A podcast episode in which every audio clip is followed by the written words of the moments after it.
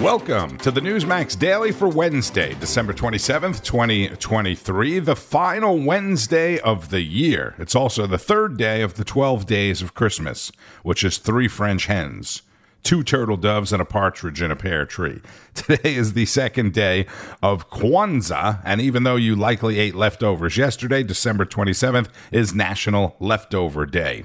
If you're still on holiday, by the way, the winter storm moving east across the country, causing more than 5,000 flight delays and dozens of cancellations yesterday. I've flown a lot, and this is insane. Just try to laugh it off and remember this this this uh, Christmas years later. There are more flights being delayed or canceled again today, so stay informed if you are flying. Be in the know before you go. And if you are flying to or from any major city, you may be sharing your plane with a group of illegal migrants who, of course, didn't pay to be on your expensive flight. The invasion and occupation of the United States. That is the focus of today's preamble. Now, millions have already violated our borders. Crossings are at historic numbers. Instead of being sent back to where they came from, the illegals are being given food, shelter, medical care, and plane tickets. Congressman Ralph Norman of South Carolina tells me thousands of illegals are being flown into cities and towns across the nation, all courtesy of the American taxpayers. Now, Norman said one pilot reached out to him from a major American air carrier and was very disturbed about the illegals being forced to board his airplane. He said the illegals had no ID and had not been medically vetted. And at the airport in Tucson, there's literally a sign posted directing illegals to a line for people without passports. Now, get this. American citizens with documents are being manhandled by TSA agents on a daily basis while illegals without any documentation are being allowed to board the jetliners. Meanwhile, there are growing fears in the media and the political world of terrorist attacks in the homeland. Catherine Herridge, the CBS News journalist, said Sunday she is concerned about a black swan event in 2024. Now, Customs and Border Patrol issued a memorandum two weeks ago warning agents to be on the alert for improvised explosive devices, IEDs. So far, at least 10 have been found near the border. And just three weeks ago, FBI Director Chris Wray told senators he had never seen a time when there were so many threats against the United States. He said the FBI is working around the clock to identify and disrupt potential attacks. Well, here's the thought. Maybe Mr. Wray ought to consider pulling the agents off conservative parents, pro lifers, and law abiding gun owners and focus on the clear and present danger facing the nation. Now, the Democrats tell us these illegals are escaping horrifying atrocities in war torn countries. Well, if that is true, why are the illegals leaving the women and children behind? Most of the people crossing our border are young men of military age, wearing trendy clothes, expensive shoes, and just about everybody has a smartphone. I believe we are watching a coordinated effort by our enemies to infiltrate our nation with a covert army. Now, a number of congressional lawmakers tell me they believe that the sleeper cells are already in the country, just waiting to be activated. It's not a matter of if, but when. That's what our elected leaders are telling us. That's Todd Starnes filling in for Chris Salcedo on the Chris Salcedo Show. Not only did the Biden administration quietly restart construction of the wall in some areas, they're also considering restarting Title 42 to keep migrants in Mexico. Both Trump policies that Biden ended in the very beginning well, the wall was like day one, but in the beginning of his presidency. Secretary of State Antony Blinken, meanwhile, and DHS Secretary Alejandro Mayorkas are in Mexico today discussing the surge of illegal immigrants coming into the U.S., uh, coming to the U.S. border. You remember last week when the White House told the press that President Biden had a long phone call with the president of Mexico about the border and fentanyl, and Biden was tough, telling President Obrador it could impact trade with Mexico if they don't do something. The Mexican president says the United States should send aid, you know, money to developing countries as an incentive for migrants to stay in their country and not come through his country to our country. Well, remember Vice President Kamala Harris's talking point about the root cause of immigration, right? Well, Mexico's president, I guess, remembers that too. Keep in mind, we already send a lot of money to some of these countries, and the Mexican president is also suggesting that the United States ease some of the sanctions against Cuba and Venezuela to help make living conditions in those countries better so the people won't leave for Mexico and ultimately to the United States. So let's see the administration's response to all of this. And let's get some commentary from Newsmax host Carl Higbie. You know, I, look, folks, you know how much I hate sending our money to other countries, especially when we have homeless veterans and wide open borders here. But despite that, USAID spent a cool $6 million to boost Egyptian tourism, which it promotes as a quote, valuable investment in sustainable integrated tourism, whatever the heck that means. Oh, and this little tidbit the U.S. has spent over $100 million on Egyptian tourism over the years. But this is just the surface. The United States Department of Agriculture saw fit to grant millions to walking the dogs in hot weather. Uh, what's even more infuriating is that we don't know how many millions because they just won't tell us. But rest assured, it was cutting edge technology. It was researched to support a summer study that walked only 16 dogs of two different colors, and it measured their rectal temperatures at the end of each walk. And for all this money, we found out, drum roll please, Turns out that Labrador's fur color did not affect their body temperatures after a hot summer's walk. That's all.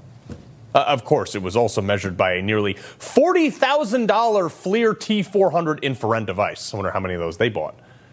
And, and, I look, I have a dog walker. I pay her like $15 an hour, and she can tell me more than that stupid study. And while we're on pets, we doled out $2.7 million for Russian cats on treadmills funded by the NIH, you know, Fauci's old group. But it gets far worse. After they cut their brain stems, Russian cats were forced to walk on a treadmill in Russian lab. It was probably done in Russia because, as it turns out, it's frowned upon to snip a cat's brainstem and then stimulate the muscles through a series of targeted electronic sh- electric shocks. Uh, weird. This is all thanks to us taxpayers, of course. DHS, well, since they're not busy closing down the border, they had plenty of time to embark on a five year diversity, equity, and inclusion and accessibility DEI strategic plan. Now, the employees gathered for a federally funded workshop where attendees focused on, quote, effective strategies to build and sustain psychological safety that allows individuals to show up to work as their authentic and best selves. Gee, thanks. This is the product of everybody getting a trophy maybe the Department of Homeland Security is not the place for you if you're easily prone to the SADS. Anyway, the government paid a bunch of dead people again last year, or actually still this year in 2023, $38 million for that. 1.3 million of which went to just 30 people that had been dead for over a year already. Of course, almost none of these funds were recovered because it's actually notoriously hard to get your money back from dead people. So, Carl is talking about government waste that has been identified in Senator Rand Paul's annual Festivus report, which has identified $900 billion. 900 billion in government waste. And Carl is just getting started. Now, here's something that caught my eye. $89 million worth of wasted and destroyed engines and other military equipment. But wait till you hear why. Now, apparently, the code which everything in the military has. It's some, you know, this is down to a paperclip. That code was not properly assigned to some of this equipment so that when it was scanned at its final destination, it did not list store indoors. So instead of putting engines in a covered shed, they were just left outside at like a million bucks an engine. No one thought to say, hmm, these things are rusting. We better put them away. No. Can't think for yourself in the military anymore. I mean, I mean Nobody thought to say that? Sir, they should be covered. Nope, nobody raised their hand. And here, how to ruin expensive military equipment part two transmissions, $12.6 million worth. The DoD Inspector General found the U.S. Army improperly stored 135 hydraulic transmissions. They were valued at 12.6 million. At least these had the proper code to store inside, but somehow that even fell through the cracks. I mean, this was the best one. They interviewed over a thousand officials, 1,000. And they all told the IG, the inspector general, they simply didn't have enough room in the shed. Well, get another shed. It's cheaper than all those transmissions. We lost $68 million worth of tank treads, too. That's a ton of tra- tank treads. Again, the IG did another interview with over a thousand military officials, and they said, "Well, they didn't. We just didn't follow our own storage guidance." The federal government owns like billions of dollars worth of completely empty buildings that we are paying to light, heat, cool. Yeah, simple search somewhere would have yielded something where they could put these things somewhere. But this is the linear group thing. Trump noted this. Nine million. We have 60, 70 million dollar plans. You mean you think it's cheaper to leave it there so they can have it than it is to fill it up with a half a tank of gas and fly it into Pakistan or fly it back to our country? You think, yes, sir, we think it's cheaper, sir. That's when I realized he was a idiot. I nailed it. I mean, like, who got fired over that? No one. The things that go on behind the scenes are incredible and ridiculous. That's former Navy SEAL Carl Higbie, host of Frontline. That's 5 o'clock Eastern on Newsmax. Must watch Newsmax TV. The other top story Israel is expanding its ground offensive into refugee camps in central Gaza, expanding its ground efforts again. Uh, after ordering residents in Palestinian communities to evacuate. In Israel, an area that had been declared a safe zone was hit by a rocket or a missile, killing a woman, injuring at least eight other people. That, according to a cameraman that was there working for the Associated Press.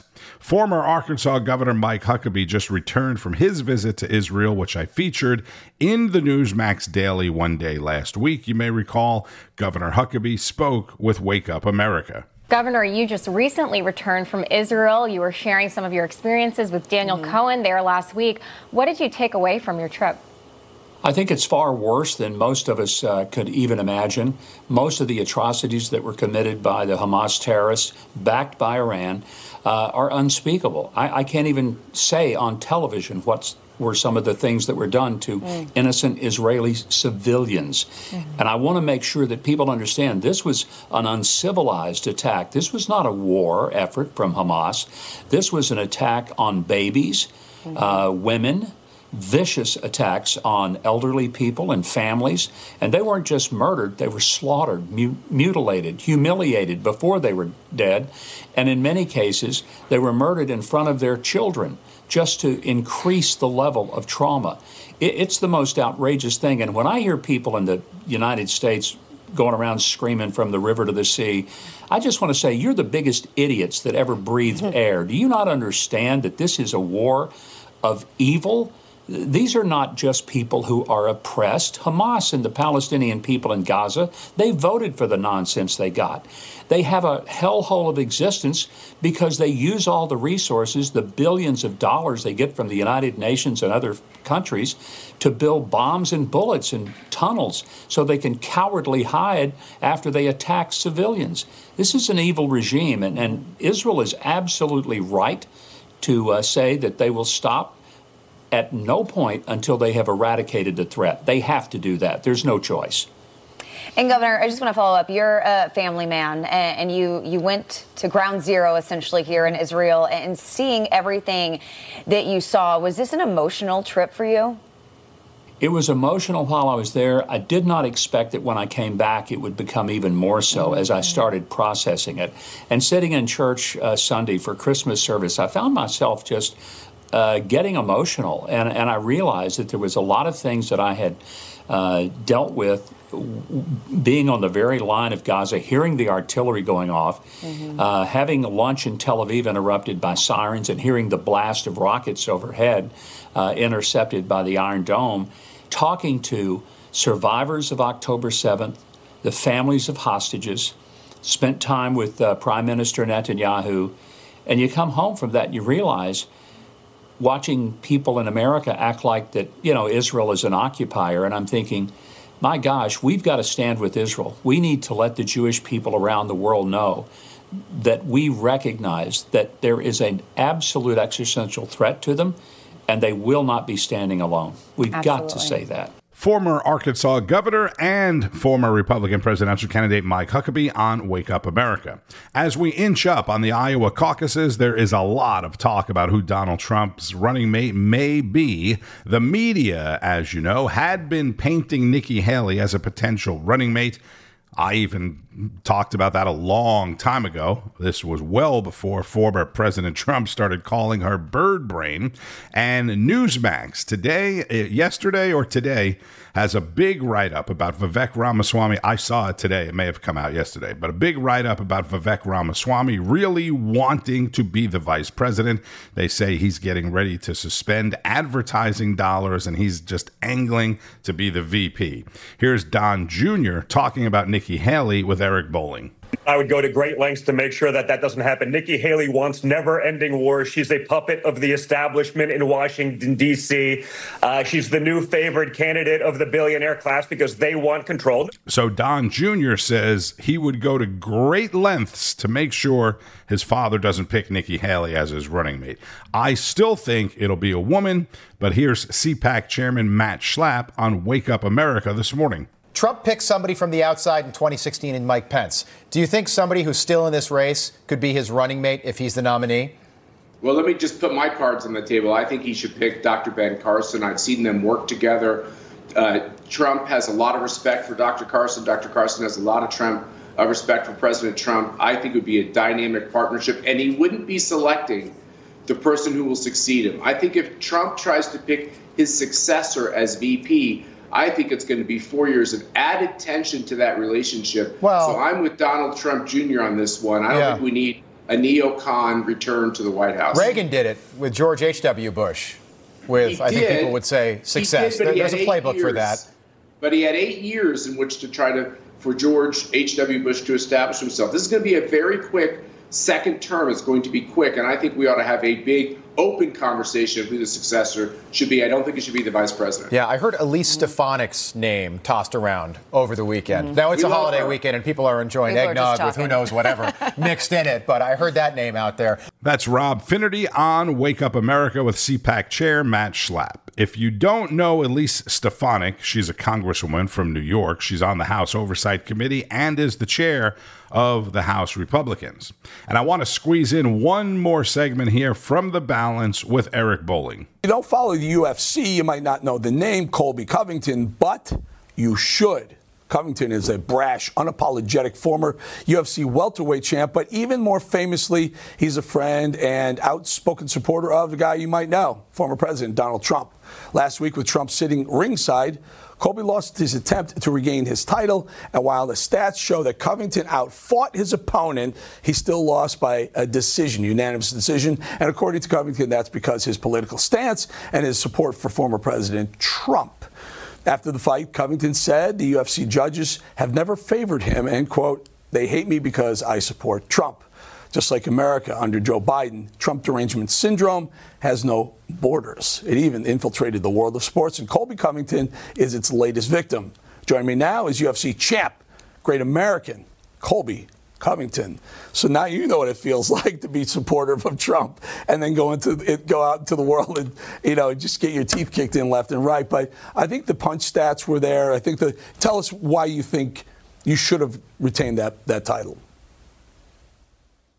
Uh, you know, I thought I landed more strikes. You know, I had more control time, five minutes. You know, I, I finished stronger than him. You know, punching him, him on his back. You know, taking the will out of him. But you know, my whole career isn't it isn't just this one fight. My whole career, you know, I've had to battle against the death being uneven. You know, the judges scoring against me because they obviously hate Trump. You know, all the people in these positions have big time Trump derangement syndrome. So you know, that's definitely hurt me in my career. It's also hurt my social media because I'm completely shadow banned on you know the big the big social medias that everybody uses for sponsors and all those things. So it's been tough, but you know I'd rather go out standing up for what I believe than than bowing down and, and taking handouts from the devil, literally like the devil. You know, you see all these athletes taking these paychecks from Pfizer and just getting paid off to just you know talk about these disgusting left talking points. And you know i'm not going to ever sell my sell my soul. No amount of money is ever going to be able to buy me off. So it's an honor to you know represent President Trump. He's the best and biggest fighter we've ever had in America. The guy could be enjoying his life on the most beautiful property in Palm Beach, but he said no. I want to come back and fight for this country. He wants to deal with the smear campaigns of him and his family. He's he's willing to put up with all these RINOs coming after him for his love of God and country. So God bless President Trump. UFC fighter and former champ Colby Covington on the balance with Eric Bolling, which is weeknights at 8 o'clock Eastern. After one day back at the White House yesterday, reportedly working the phones again, President Biden and First Lady Jill are headed to the U.S. Virgin Islands for a New Year's vacation. The Bidens will return to Washington next week with the rest of Washington. On Wall Street, after being in the red all morning, markets opened up or quickly turned to the green. We'll see what happens here for the rest of the day and the rest of the week. And heads up if you're not eating leftovers, beginning today through January 2nd, Wendy's. Wendy's is selling its junior bacon cheeseburger for one cent one penny. But of course, you have to order it online or in the app. I don't know if there's a limit, if it's just one, but you may want to check that out. And be sure to keep up with all the news on Newsmax. It is available on most major cable systems. Be sure to get signed up for Newsmax Plus as well. Simply go to NewsmaxPlus.com. That's NewsmaxPlus.com. Get your free trial. It includes all your favorite Newsmax shows The Balance with Eric Bolling, Greta Van Susteren, Greg Kelly Reports, Chris Salcedo, Rob Schmitt Tonight, Carl Higbie on Frontline, and many others, and great analysis from people like Mike Huckabee, Alan Dershowitz, Kari Lake, and others. Thank you, as always, for listening to the Newsmax Daily. I'm Tony Marino. Enjoy the rest of your day. Safe travels and good luck if you are traveling. And keep on fighting the good fight. News breaks every minute, every day. You need the app, the Newsmax app. Find it free on your smartphone store. Then watch us anytime, anywhere.